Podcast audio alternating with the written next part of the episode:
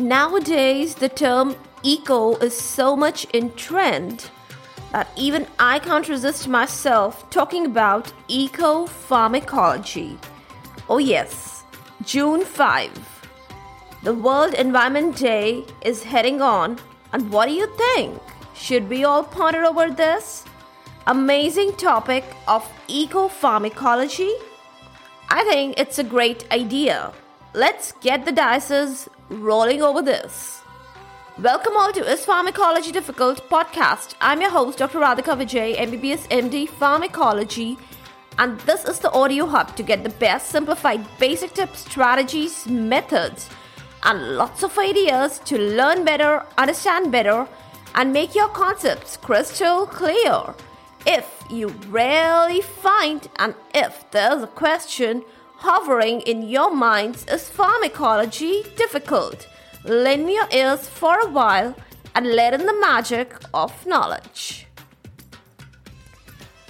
You just have to understand the term ecopharmacology. Actually, it is as simple as it is made. That is eco plus pharmacology.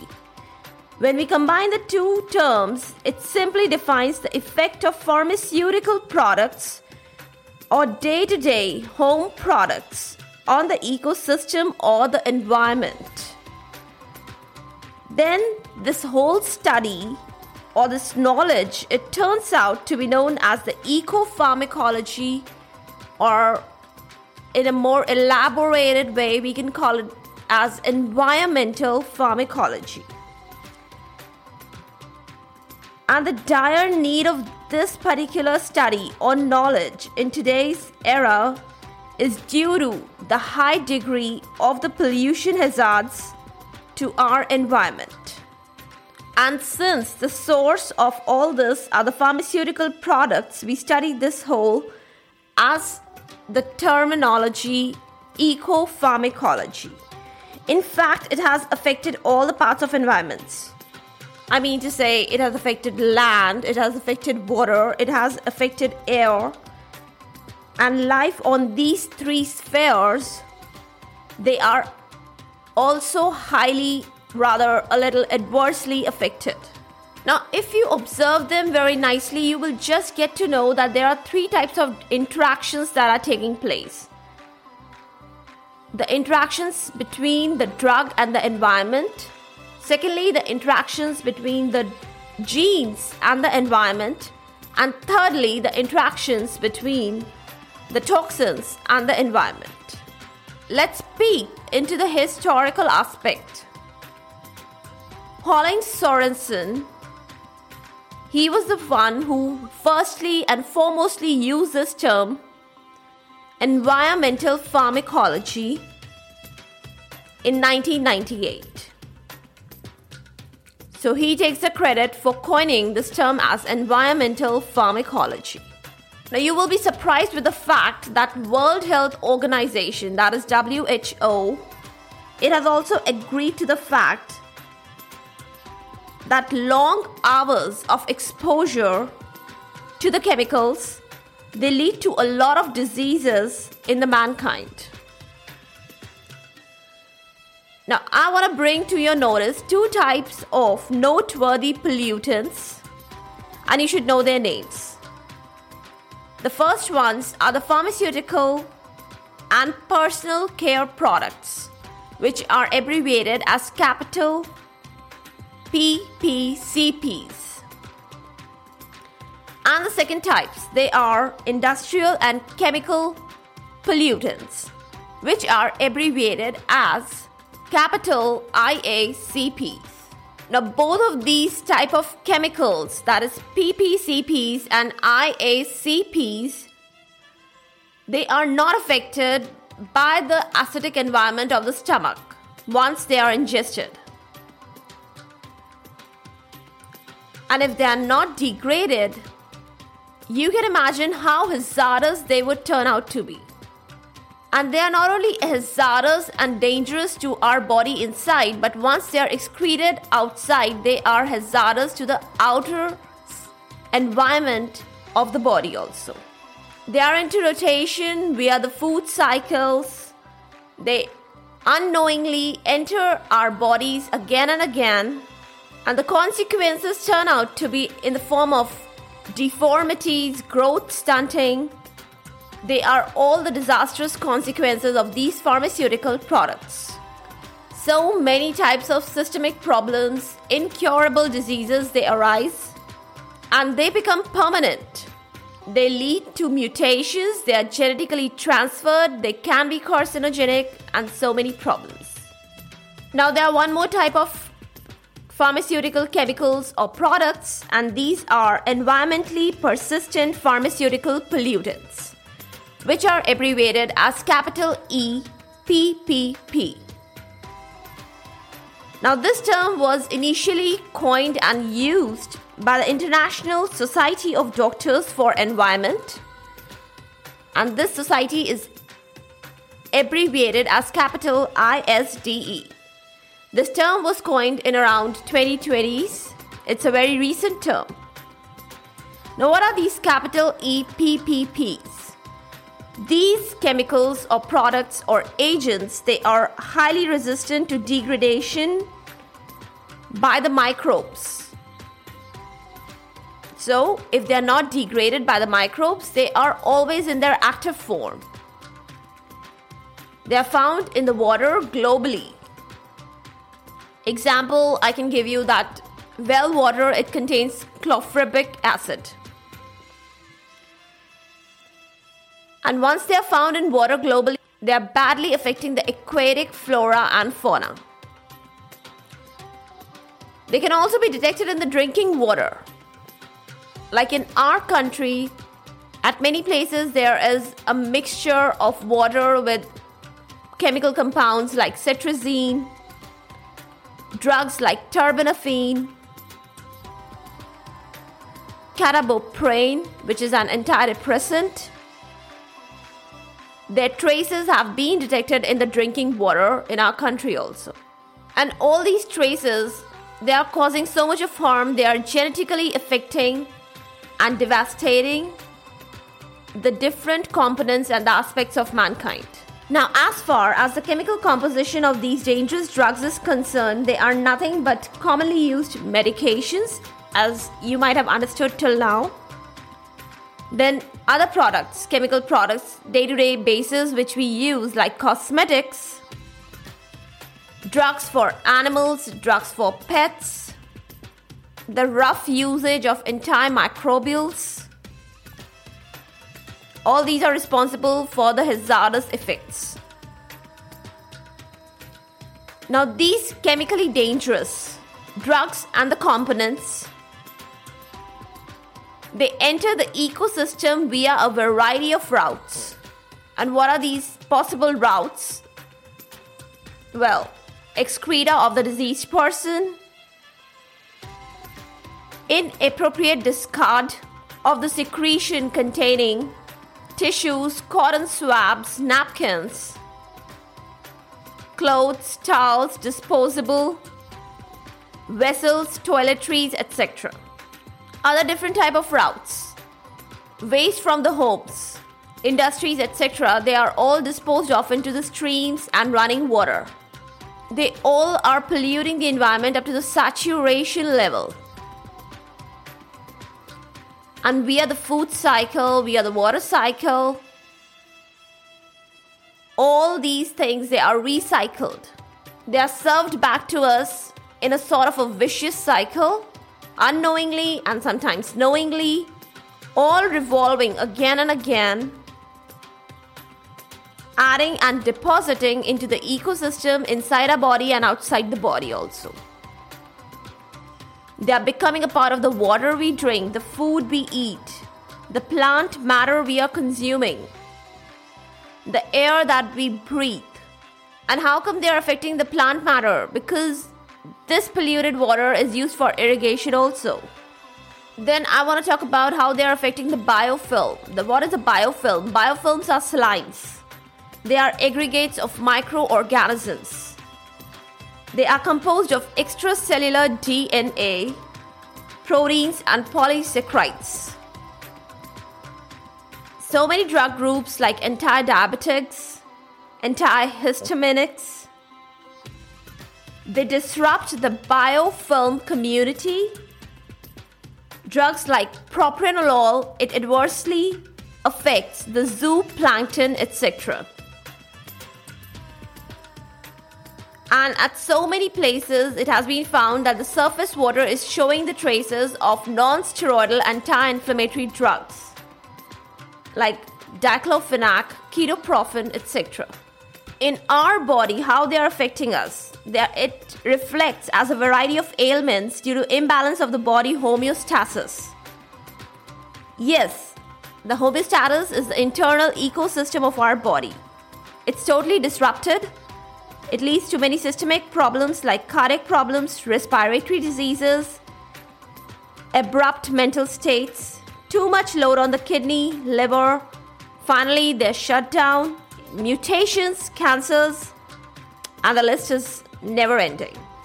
Well, I can exemplify also at this particular point. Water soluble drugs like fluoroquinolones, antidepressants, cocaine, caffeine. You know how much coffee you drink, and I drink also all these addiction uh, abuse substances weeds they all are polluting our rivers streams etc even flora and fauna they are suffering due to all these chemicals frogs fishes they are dying the fertility levels of the flora and the fauna and even the mankind they are decreasing antibiotic excess it is leading to antimicrobial resistance the bacterial flora is badly affected. Diseases, novel diseases, they are originating. The old ones, they are becoming tough to treat. They are becoming incurable. Now, at this particular moment, before I further talk about this thing, ecopharmacology, a little light I want to throw on how would you differentiate the term and the concept of ecopharmacology from pharmacoenvironmentology. Well, in the case of pharmacoenvironmentology, the effect of drugs noted is at the therapeutic doses. Specifically, it's neither at the low doses nor at the high doses. That means not neither at the toxic doses. The effects are seen only and only at the therapeutic doses and the concept of pharmacoenvironmentology, it revolves around only and only drugs and medications, no other different types of chemical compounds. As far as the theoretical concept is concerned, it's a part and parcel of pharmacovigilance. And up to an extent, it covers the adverse effects of drugs also. That too at the therapeutic doses. Now, some examples uh, that will make this whole comprehension crystal clear are like aggression provoked by the antidepressants and ethinyl estradiol promoted feminization in flora, fauna, mankind, etc. On the other hand, I just want to say ecopharmacology is well understood with the examples of occupational pathologies and chlorinated polluted drinking water. I hope you very well understand the differences with the help of these examples. Nextly, I want to bring another term to your knowledge, and that is epigenetics. What is epigenetics? The heritable changes in the gene expression without any change in the DNA sequence.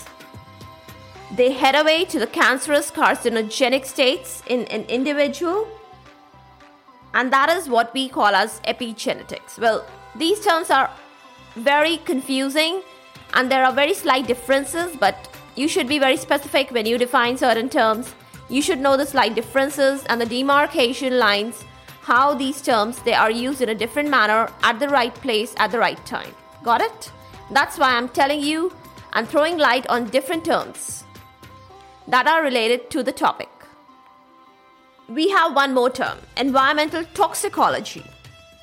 What is this whole concept of environmental toxicology? When man made poisons, pollutants, chemicals, they are disrupting the functioning and the balancing of the environment and the ecosystem, then we call this term as environmental toxicology.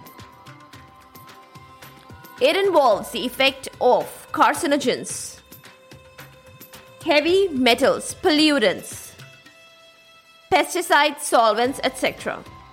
Now, these were some related terms. No much details about this.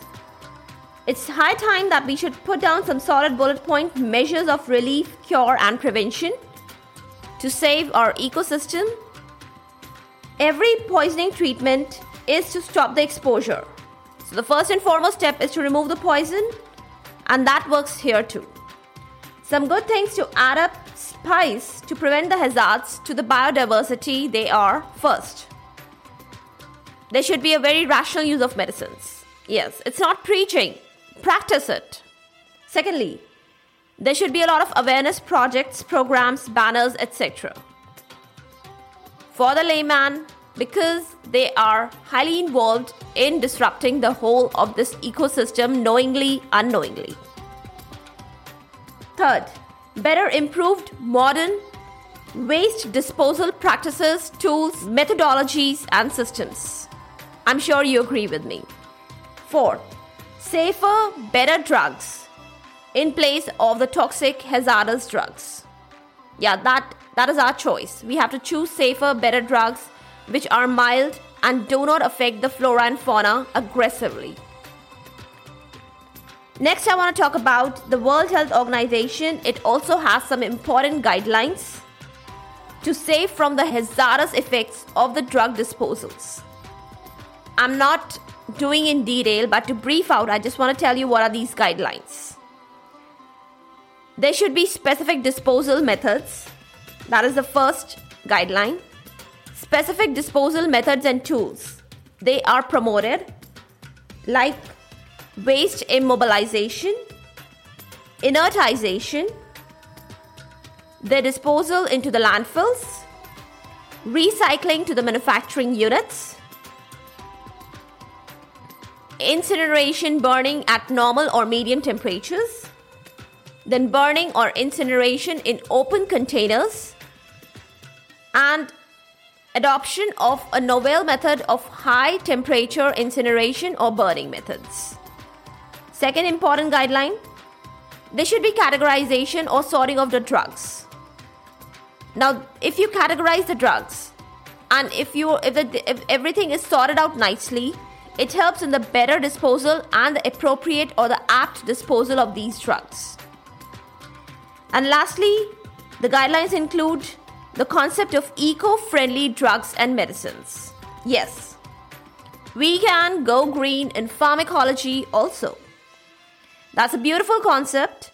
It leads to less pollution, less hazards, less waste, less damage to the homeostasis, internal and external the whole concept of eco pharmacology and ecopharmacovigilance it harbingers the green sphere to help out in the directions of cure and measures. Now the plan of action also involves the risk assessment. A little word about the risk assessment. That's a little mathematical statistical concept. There's a term risk quotient. Risk quotient it is the ratio of the predicted environmental concentrates, that is capital PEC, to the predicted number effect concentration. I repeat, the ratio of the predicted environmental concentration, that is capital PEC, to the pro- predicted number effect concentration, that is capital PNEC. So we can say that risk quotient is equal to capital PEC is to capital PNEC, the ratio of capital PEC to capital PNEC. And if the value of the risk quotient is more than 1, then apt risk management is highly advised, recommended, and should be done. I hope you got this concept. Nothing much details about it. I just wanted to give you the formula of the calculation of the risk quotient. So, I told you the plan of action is the involvement of the risk assessment, and that you can do with the parameter of risk quotient. The risk assessment should be done for the human health, and there should be simultaneous evaluation of the hazards of toxins in the ecosystem.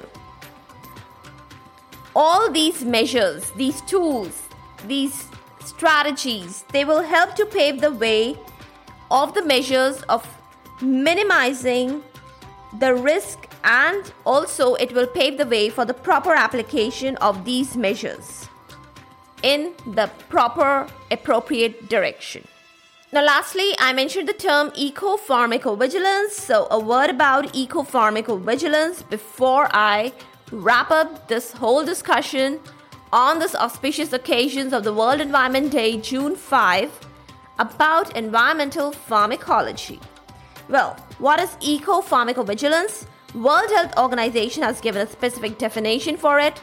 It states that science and activities associated with detection, evaluation, and understanding and prevention of adverse effects of pharmaceuticals in the environment. That is the whole thing, or the concept is termed as eco pharmacovigilance. What is the main agenda? It's the protection of the environment. The oriented protection along with the environmental and the public health. It begins at the production, it ends at the disposal. It involves the efforts of all type of people, health personnel, engineers, physicians, physicians for man, physicians for animals, and also the efforts of agricultural experts. What is the advantages of studying eco pharmacovigilance? Well, it is reflected as the protection of environment, redesigning of the health care system, it directs the healthcare system towards a greener atmosphere, a greener sphere. You can just imagine that the hazards to the ecosystem is when the going gets tough, the tough gets going. And it won't be sorted out or solved by climbing mountains, sowing the sea. Yes, that won't help.